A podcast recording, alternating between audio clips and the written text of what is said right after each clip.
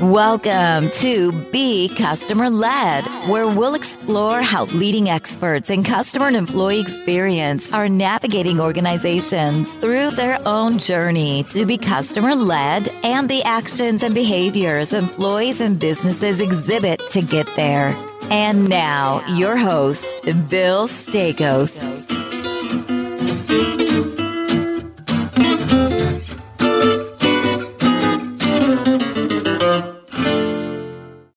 Hey, everybody, welcome back to another week of Be Customer Led. I'm your host, Bill Staikos, Another special guest for you this week. I want to introduce you to Katie Schlote. She's a partner with the IA Collaborative, and she's leading the world's most progressive brands through user driven design methodologies for product, service, and brand innovation. Now, collaboratively developing impactful strategies that lead to creative and game changing business solutions for companies. Now, she's worked with some major brands Federal Express, HP, GE, AbbVie, SC Johnson, Samsung, Best Buy, the list goes on and on. And we are talking today about a topic that is near and dear to my heart. Today's conversation is really about inclusive design and bringing women's perspective into design. Katie, thanks so much for coming on the show.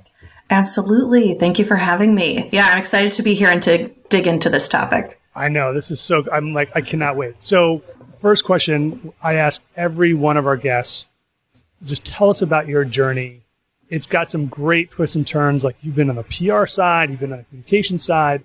Clearly, user centered design runs through a lot of those disciplines, but you're practicing that much more heavily. Like, how has that given you, you know, one, your journey, but then even if you think about the perspective that's given you in, in your work with I? Yeah, no, absolutely. I think obviously there's not a linear path. And I think for a lot of us, I'm sure yourself included, there's no degrees, no specializations when we were going through university. So it has a, a, a, mix of experiences that are, are brought into it. So I graduated with a journalism degree, and there are two paths in the old school way of thinking about journalism. There was reporter, anchor, writer, or you went PR and communication.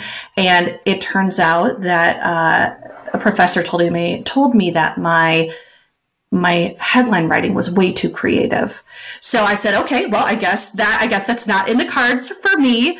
So I went the PR route, and my first position was at a pretty large global PR firm in Chicago I did consumer goods. So everything from children's educational toys to cleaning supplies. And at the time, honestly, there were only so many tactics you could leverage in PR. Blogs were just becoming a thing. Social media was only Facebook at the time. And the digital, it's nuts. I mean, I'm really, I'm really aging myself here, but the digital landscape didn't involve smartphones. So there were only so many things you could do to garner excitement and press and communicate about your client's products. But I remember kind of that aha moment, and this was going to be, I just knew it was going to be a moment that was going to change the trajectory of, of my career. And we had this new product, this client that I was working with at the time, and it was a flameless candle product. Okay.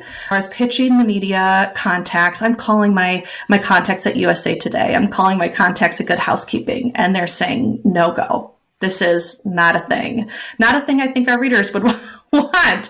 And so everyone in the office is like, let's hold a brainstorm. So we held a brainstorm trying to get creative. How could we pitch this differently? And our clients kind of quote unquote winning idea was to take the center part of this candle, the most innovative part, the IP that they were really trying to tout and make it a pencil holder. And I wanted to just stand up and immediately walk out. I, I didn't want to compromise the integrity of the product that the client wanted us to pitch. So I said, what am I even doing here? what what am I doing? So I decided kind of right then and there that I wanted to be on the other side of product and service creation, not promotion. I wanted to design products, design services that people actually wanted and needed, opposed to trying to push things on people that wasn't even interesting or needed by them. And I'm sure we I'm sure you've had that aha moment. I, I had it when I was 26 uh-huh. I read Joe Pine's book, The Experience Economy, and I quit my job in investment banking and got into customer experience. Seminal book in this space, and just my boss looked at me like I had three heads, but I was like, I got to go do this. This is what I want to go do. This is my life calling. Right. Absolutely. I had that same experience with my parents when I said, I'm going to go work at this company called IA Collaborative. And I distinctly remember them saying, well, what about your, if this is a stable global company with 401k and you're going to go where? And your job is going to be to do what? So moving from PR and communications into this space that wasn't really well known 14 years ago when I joined IA, as an independent design innovation consultancy, none of those words anyone could comprehend, let alone all of them together. And so trying to explain my new job, my new calling is going to be using human centered research and insights to really help clients make the right decisions on their products, on their services, on what people want and need. So 180 degree flip from PR. So that's where I've been. That's what I've been doing for the last 14 years. Awesome story. So tell us a little bit about a collaborative, right? Every guest I've got to do like NSA level research on everybody, right? I, yeah. You know, so I've not yeah. been through your trash or anything or into your home location. Don't worry. But that being said, like really interesting organization doing some pretty cool work. So tell us a little bit about what you're doing there, how you're doing it, how you're working with clients.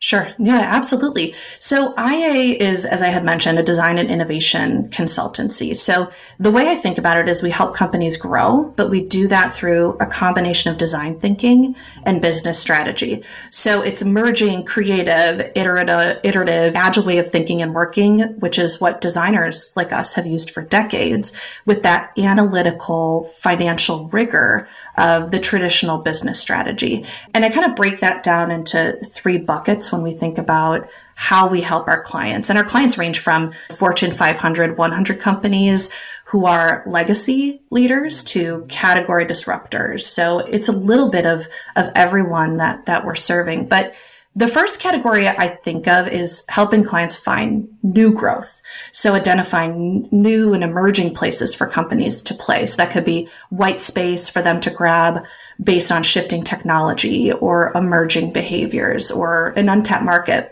maybe that they that they didn't see. Uh, the second category that I that we that we really carve out is creating new offerings. So this is more around building, prototyping, uh, testing all of these new innovations. And that could be everything from physical and digital products to say new business models or new services or new experiences. And the power, those first two, I think when you combine those, we're doing things like in the logistics space, designing the societal acceptance strategy and experience design for autonomous bots. Never thought those words would come, come out of my mouth. Or in the industrial space, launching new air quality software platforms that promote not just the building, but healthy buildings. So big, meaty, exciting topic areas that really dig into what what can help companies grow. And, and that third area which I think is really critical right now, is helping our clients really nurture and empower that culture of innovation within their own organizations. So we do this day in and day out, but our clients want to replicate. They want to create those experiences in house. So how can we help them work more iteratively, collaboratively, really cross functionally like we do. So we have a whole skew of teams that work together business strategists, researchers, UX designers, UI designers, architects, technologists, and, and they really kind of bring these three three parts to life. So cool. So I've got a, uh, so I'm a curious kid, right? Um, of course. I'm just wired that way. But just before I, I've, I've got a question. Now we're going to, I want to really get into this sort of the topic set. yeah, of course. I've got to know, Katie, which part of, which one of those three, or maybe which part of the the innovation process that you guys go through and the work process you guys go through? Like, which one do you geek out on all the time? What's your favorite? Oh my goodness, it's so hard to choose. It's like choosing your favorite child. No, it's okay. It's okay. So I think if I had to, the the area of creating new offerings for me is so intriguing. I, I never thought, again, like I'd said, that I would say the word autonomous bots or that I would be saying words and thinking about the ways that humans and technology interact. So thinking about new areas of opportunity, prototyping, building, failing multiple times throughout that process, but teaching your clients that that's the way that we're going to iterate to, to really build something that the people they're trying to serve need, opposed to creating something that they think they're going to serve their customers for. I love that. Love that answer, and love. And if I, we don't know each other so well, we've had a right. interactions, but yeah, if I had to guess, that probably would have been my guess. So, all right. So yeah. let's talk about inclusive design. So, absolutely, this is an insanely important topic. In fact, we cannot be talking about this enough. Yeah. You, you, and IA Collaborative have done something really interesting, and one of the reasons why we've connected um, on the show.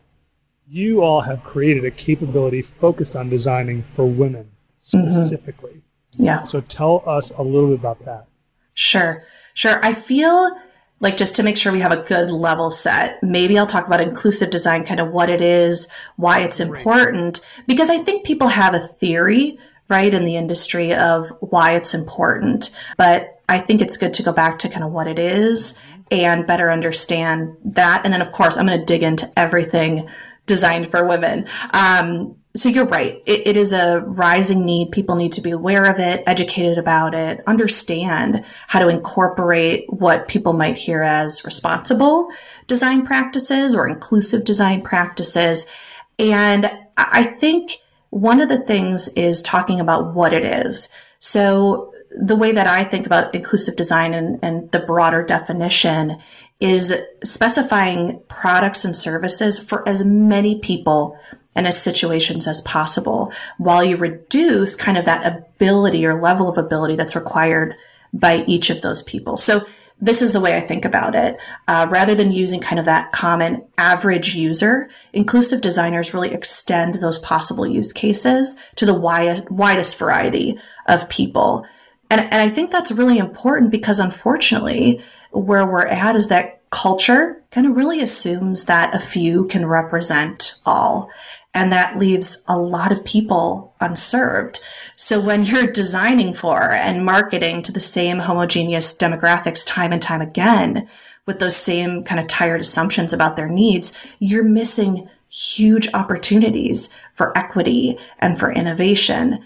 So at the crux of it, if anyone takes away anything about what is inclusive design or why do we need it, it's because we need to think about inclusive design because by not including, we're inherently choosing to exclude. And that's really hard to take on. It's no one starts designing saying, well, I'm definitely excluding women or I'm de- that's not the point. But the point is that if you don't focus on it, you're going to miss out on that opportunity to really design with those people and for those people. So fast forward to what you guys have done. Now, have you, now this is where you're focused now. I want to talk a little bit about, so you mentioned something that kind of a trigger for me. Sure. As part of the next, next question is, no one goes out and purposely says, I'm going to design excluding women as an example. Right. And I think that that is true. No one goes and says, I'm going to do something bad.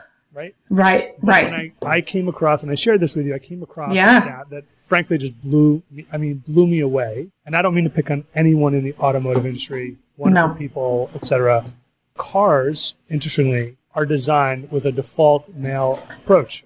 Correct. by doing so, and this is a really scary statistic, as a not only as a husband but also as a girl dad as well, yeah. women are approximately or about 50% more likely to suffer serious injuries in an accident. So, mm-hmm. my question to you, Katie, is mm-hmm. it's 2022.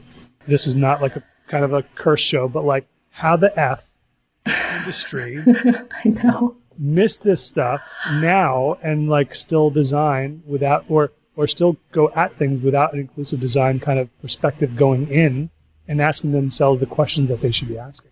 Yeah, absolutely. Why haven't we fixed it? It, it seems simple, but I I appreciate that stat, and I think it's helpful to pull in where it comes from. So, I my guess is that it's pulled in from the book Invisible Women, which is written in by Caroline Criado Perez, and this is an amazing book. It's a book that is brought together through case study stories, research, research statistics, but the main focus of it is to highlight the hidden ways in which women are excluded from kind of the building blocks that we live in today, which is data. And so they go through medical research, technical, workplace. The, the one that you're talking about is, is automotive. And to break it down kind of how she does in the book just to give a couple of rationales to like why is this still happening there's a couple different reasons in the automotive example. One is how women are positioned in the cars. So they're not designing for that. Women actually sit further towards the steering wheel because they they have to reach those pedals. And then they also sit more upright so they can see over the steering wheel. But when car manufacturers are making cars that isn't the standard position so women are out of position drivers. Number one. Then you add in the layer of women's anatomy. So what's happening is that women have less muscle in our necks and our upper torso than men. So that makes us much more vulnerable to whiplash. And the way that the automotive industry today is creating seats or designing seats has actually amplified this this vulnerability because they're harder. So when women are going forward and backward in an accident, they they don't have anything to brace their impact.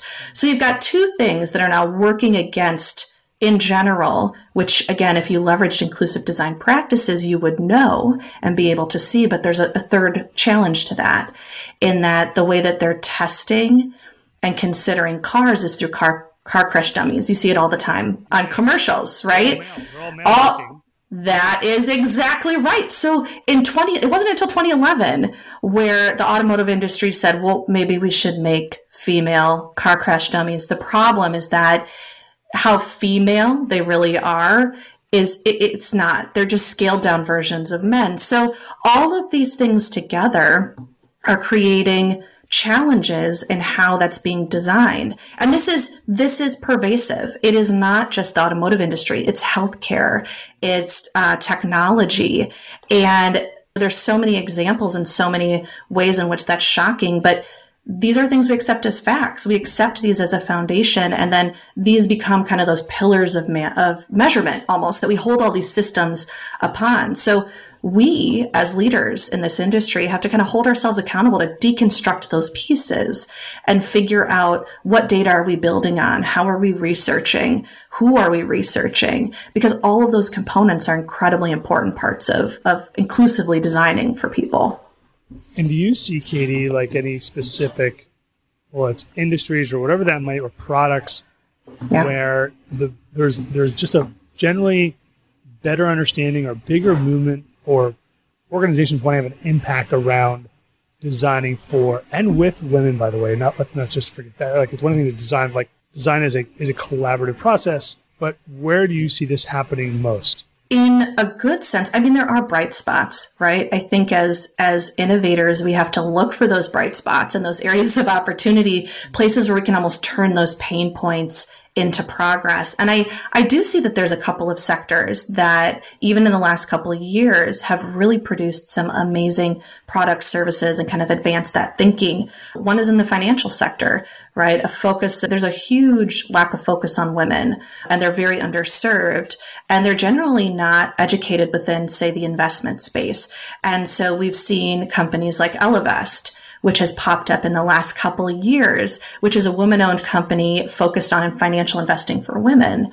And more recently, they extended that into personal banking and membership models. So I can only imagine that the need is there in, in the financial sector. I think there's two other areas which are really interesting as well is sports. So within the last let's say two years, uh, Nike launched uh, maternity wear or maternity gear, which is seen as incredibly unique within women's clothing, but it shouldn't be, honestly, because given it's important for women to move throughout their pregnancies, we shouldn't have to wear clothes that don't fit for our bodies. And even two days ago, Nike made the announcement that they are investing in the WNBA as equity partners. And so you see the movements happening even within brands that are so big that can really influence and change. And I think the last area I would mention is just women's health in general. There's companies like P&G and others that are focused in creating new opportunities. So Kindra is a company that I believe was launched about two years ago or three years ago. And they're the first company that's come from this partnership between M13 and P&G's venture group. And it's, it's amazing. They're supporting women and providing products and services throughout menopause, which no one talks about. Yeah. No taboo. one. Almost taboo. Absolutely. And yet every woman is going to go through that experience. So who is serving them? So all of these companies starting to make this change. It's it's this snowball effect, and it's been amazing to see. But obviously, we have a very long a long way to go. So, in, in, in light of that, Katie, where do you think some of those big gaps are now? Don't call anybody out specifically, but maybe like if you can generalize a little bit. I know that you work with a lot of different companies, and clearly a lot of different organizations need help in inclusive design. But like, where do you see like some of the biggest gaps where you even yourself as a consumer have been, whether it's in the driver's seat or buying a product, and you're just like, mm-hmm. this company really needs my help. Yeah. Oh my gosh. I feel like that's every day as a as an innovator you can't help but see those areas where there's gaps, but you also see huge opportunity. So that growth mindset helps you to kind of think through it. So I'm, of course, will not call, call out any companies. This isn't the name of the game in inclusive design, but I think there's an emerging space when we look at tech. And so I'll call out kind of tech in general, specifically in the emerging spaces of AI, machine learning, tech ethics. It's even more of like this wild west environment. And you need inclusive design in those environments ever more than before. It's such a rich opportunity. But I think there was this, I, I, can't remember where I read this in an article, but I loved this statement. It was AI systems are biased because they are human creations.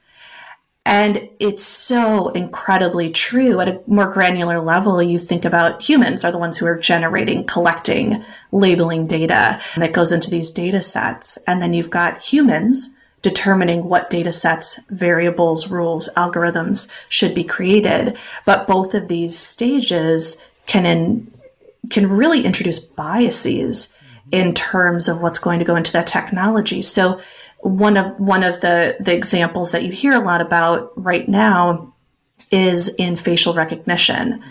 And I always think about data when we were talking about the automotive industry, right? It's garbage in, garbage out, right? So the outcomes are only going to be as good as the data that you're putting in. So for facial recognition, there's a study done where women are just not being recognized in these technologies. Black women, far, far less. Well, why?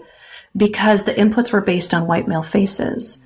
So the the data that comes in really needs to be considered. And I think there's ways to improve that. It is not gloom and doom in these industries. It is so much opportunity to be had. So thinking about who are you bringing in to capture the data? Who are on the teams? We know that that in STEM there are far less women, but that doesn't need to be the case. So your team composition, how you're creating data, I think AI, machine learning, there's huge opportunity there. So let's talk a little bit about one of the things that I hope listeners value in this show, Katie, is that mm-hmm. we take topics and we double click a little bit. And and I get feedback, which is great to hear. Like, hey, I took this idea and I put it into my own work. Yeah. Tell us or share with us some of the best practices you're seeing out there, you're bring you're bringing in to your work through with IA collect, collaborative, excuse me. Mm-hmm. Like, talk to us a little bit about some of those best practices in inclusive design that people can take away and start to explore, test, learn in their own day to day. Yeah, absolutely. I think one of the core tenets of thinking about inclusive design, people get really overwhelmed. It's where do I start? I want to do the right thing. I don't want to say the wrong thing. But my, my overall mantra, and maybe it's because I'm an innovator and I'm, I'm okay to take risks and learn from them and fail, is that I tell everyone to start by starting. Don't worry about where you're starting from. It might be beginner viewpoint. It might be at zero. That's okay. But I think you have to get beyond your comfort of not knowing or deeply understanding every nuance of inclusive design and I, I'm not an expert. I'm learning as I go as well. So we held, when we first kick, kick started Design for Women as a capability at IA, we held a series of roundtable discussions and we invited leaders from across Fortune 100 companies on this topic of design for women specifically and what can we be doing in our work. So I thought, great, we'll have three or four people that will be interested. It turned out there were 40 some people. That's amazing. It was incredible. Companies like Google, Nike, Airbnb, Johnson and Johnson, ServiceNow, USAA, diverse, diverse companies. But what we what I found really fascinating is we held these really vulnerable conversations to say, what are we learning? What are we concerned about as leaders in this industry? If you're a researcher, a designer, an executive. And there were a couple pieces that really popped out to me that I found that are, that are so simple. It doesn't have to be a huge initiative. There are small tweaks you can make to your process. So to get, to get to your question, one of the things we talked about in those roundtable discussions was opening the scope in the broadest sense. How do you rethink your target audience? And a couple members had really rich stories. I, I, won't go through all of them, but one was talking about how can how can we watch for inherent defaults. So many times, let's say within the cosmetic industry, they're very much saying, okay, well, our target's women 18 to 30. Simple enough. However, people turn 35 and 40 and 50 and 60, yeah. at 60. And guess what? The more solidified they are in those age groups, the more disposable incomes they have to be able to spend money. So we talked about opening the aperture in the targets that you're looking at, using stretch personas, thinking about not just those defaults that you might always be going to. Another area that was really interesting from a design perspective was to reevaluate the cues that you're using, be it in your digital experiences, your service experiences. And someone in finance brought up this really great example when they were looking at their icon library. And she said, we use a wallet icon and I was like, yeah, that's great. I, okay. And what was interesting about that was that it's a default way that men carry money. Why isn't it a purse? Well, no one, I mean, all of these things are things we can very simply evaluate, right? In our design process. So those are just a couple. And then I think another area or recommendation is to use existing tools and materials. You do not have to make everything from scratch. Microsoft has an amazing inclusive design toolkit that you can pick up and use. Google Design Materials also continues to innovate. So I think thinking of all of these areas of opportunity, use those as small pieces within your within your purview to be able to influence the work that you're doing on the daily. Okay, in a couple weeks time, um, yes. Actually, when we air this, it'll it'll just be around this time. Yeah. International Women's Day is on March 8th of this year. Yeah. The theme this year is break the bias, which is pretty cool. We've been talking about. Mm. I mean, even your point around sort of AI and machine learning, just the bias inherent in that. What would you tell people about how to celebrate on March 8th? Oh, there's no there's no bad way to celebrate that. So I know. no, I know, I know. How are you guys? How is how are you? Maybe are, do you guys have something planned? Does I have something planned, kind of given the work that you're doing, or how are you thinking about celebrating? Yeah, I think for me, the most important thing is being able to help companies democratize the learnings that we've had around designing for women. So every time we hold a roundtable or every time we learn new learnings, we democratize that information. So you can go to our website and continue to look up great tips and tricks.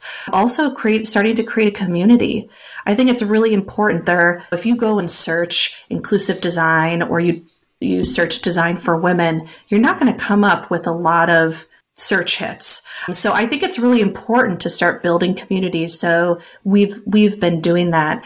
I also think it's incredibly important if you're an executive I always have kind of like, what are my top two projects that I would tell kind of every executive to, to harness this year? And if March 8th is my platform, I will take that as the platform. But what, from one perspective, I think as an executive, how are you addressing women as customers as part of your ecosystem?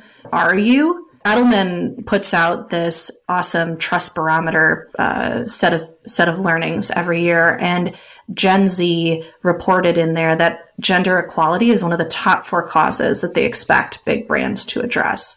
So if you're an executive and you're not addressing that now, it's pretty important to start thinking about it. And, and, it's not shrink it or pink it, right? It's not taking what you do and now making it pink. It's one of those things that you really need to understand how you're including women in that process. So number one, executives, are you addressing women as customers? Are you addressing them in the process and designing for them? I think the second area of focus as we celebrate that day is how are you integrating your products or solutions? To solve bigger, more systemic challenges that are facing women. Imagine you're a tech company and you have many, many, many products in your portfolio, but each has an owner. Each is siloed. I'm sure you experience this when you work with companies.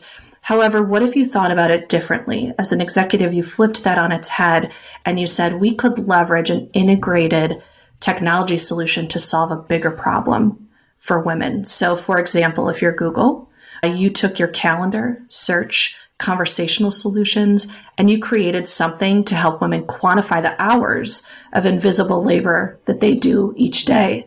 We have tools to help us visualize and understand our finances. Why not take those tools of the stuff of life so that we can divide that up equitably. So I just challenge everyone to think a little bit differently about who you're focusing on and how you're using your solutions currently to think differently about those challenges. I'm going to take that advice, Katie, and I will make sure we, I make a point of it um, in my household as well as um, professionally. There you I go. love the idea, by the way, about not just sort of how much time you're spending in meetings or free time, but my wife and I, we've got a shared Google Calendar. Everything goes on it, even even like my work meetings, right? Mm-hmm. Um, but but plus, like that would be really incredible to understand and see. Like, am I being a good partner in taking on an equitable distribution of, of those responsibilities? Like, we need to be thinking that. Someone gave me really good advice about how to be a great ally, and they mm-hmm. said start in your home. And yes, such a and if you can do that in your home and make that part of your day to day there, that's going to spill over into the workplace. Um, so, for my friendly allies out there, start in the house. Love hey, it. This has been a really inspirational conversation. I've got two more questions. Absolutely. Or who do you think, rather, who do you look up to in your specific area of expertise and why? Yes, I would say Annie Jean Baptiste is the head of product and inclusion and equity at Google. It sounds like I'm saying Google five times, but there's so there's so much to mm-hmm, they are doing a lot. She's written a book about it and it talks about these 12 um, dimensions of diversity and thinking about how you create inclusively products and services. And i think she's a trailblazer and someone that definitely has a lot of resources. Another if you go a little bit deeper into more specific areas of inclusion. An area I'm incredibly passionate about is caregiving. And as part of that sandwich generation, unfortunately, I found myself there. There are amazing people doing work in that space. Obviously, there are bills waiting to be passed, but Ai-jen Poo is the co-director of Caring Across Generations, and she's created a national coalition of about 200 advocacy, advocacy organizations that are really working to transform long-term care, caregiving. And I think that area alone is ripe for innovation and ripe for support. And so watching anything that those two women do is incredibly inspirational. Very cool. On that word of inspiration, where do you go for inspiration? Man, I, am pretty sure I should say I get up at like 5 a.m. I meditate, I read 30 pages, whatever, but I don't. I don't. I would say, and I think you can see behind me, but a creative outlet is really important for me. So I find time to express in painting. I found during the pandemic, as we've been on Zoom, I'm co-creating with my colleagues on the artwork in my background, which has been really fun. Uh, I also block time to write, just do reflective writing, which I publish content on LinkedIn and I've re- recently started a Substack, which is just a great outlet. Uh, I think two other areas. One, I think that creative creativity kind of extends uh, a little bit into the kitchen. I make a mean charcuterie platter.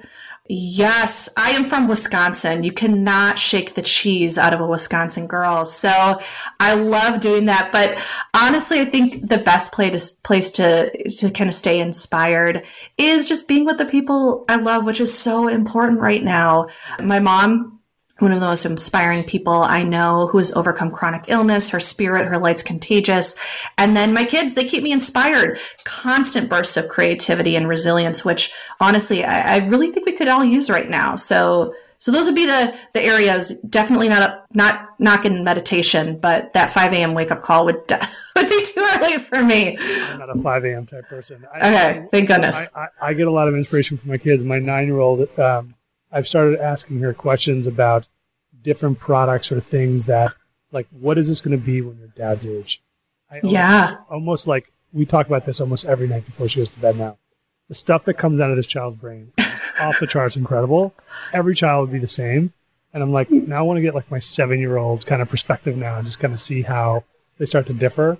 The little guy is a little bit too young for that, but nonetheless, like such a good question to ask your kids. I'm like, I could see that. She's probably freaking right. Like I Oh, so. absolutely. It's incredible. I mean, these younger kids are so incredible. I coach a um, incubator program in our local high school. Those classes are starting so much younger and those opportunities are amazing. So yeah, I, these future generations are going to run circles around us, be it with inclusive design, be it with their prowess in technology. It's, it's exciting to see that light ahead. Katie, it's so wonderful to have you on the show. Thank you for being a part of this journey. You're still, by the way, and for our listeners, Katie is like guest of the year running right now because she came back with some great ideas about how to structure this show and she's been magnificent every step of the way. So thank you for being that. Thank you for being a great guest thank you for dropping some serious knowledge on us uh, today. And I hope to have you on the show again sometime. We'd love to, if, if you're open to that. Absolutely. We I think we only scratched the surface totally of what you can do. So yeah, let's let's keep the conversation going. Very cool. All right, everybody. Another great week. Talk to you soon, Thanks everyone. for listening to Be Customer Led with Bill Staikos. We are grateful to our audience for the gift of their time. Be sure to visit us at BeCustomerLed.com for more episodes. Leave us feedback on how we're doing or tell us what you want to hear more about. Until next time, we're out.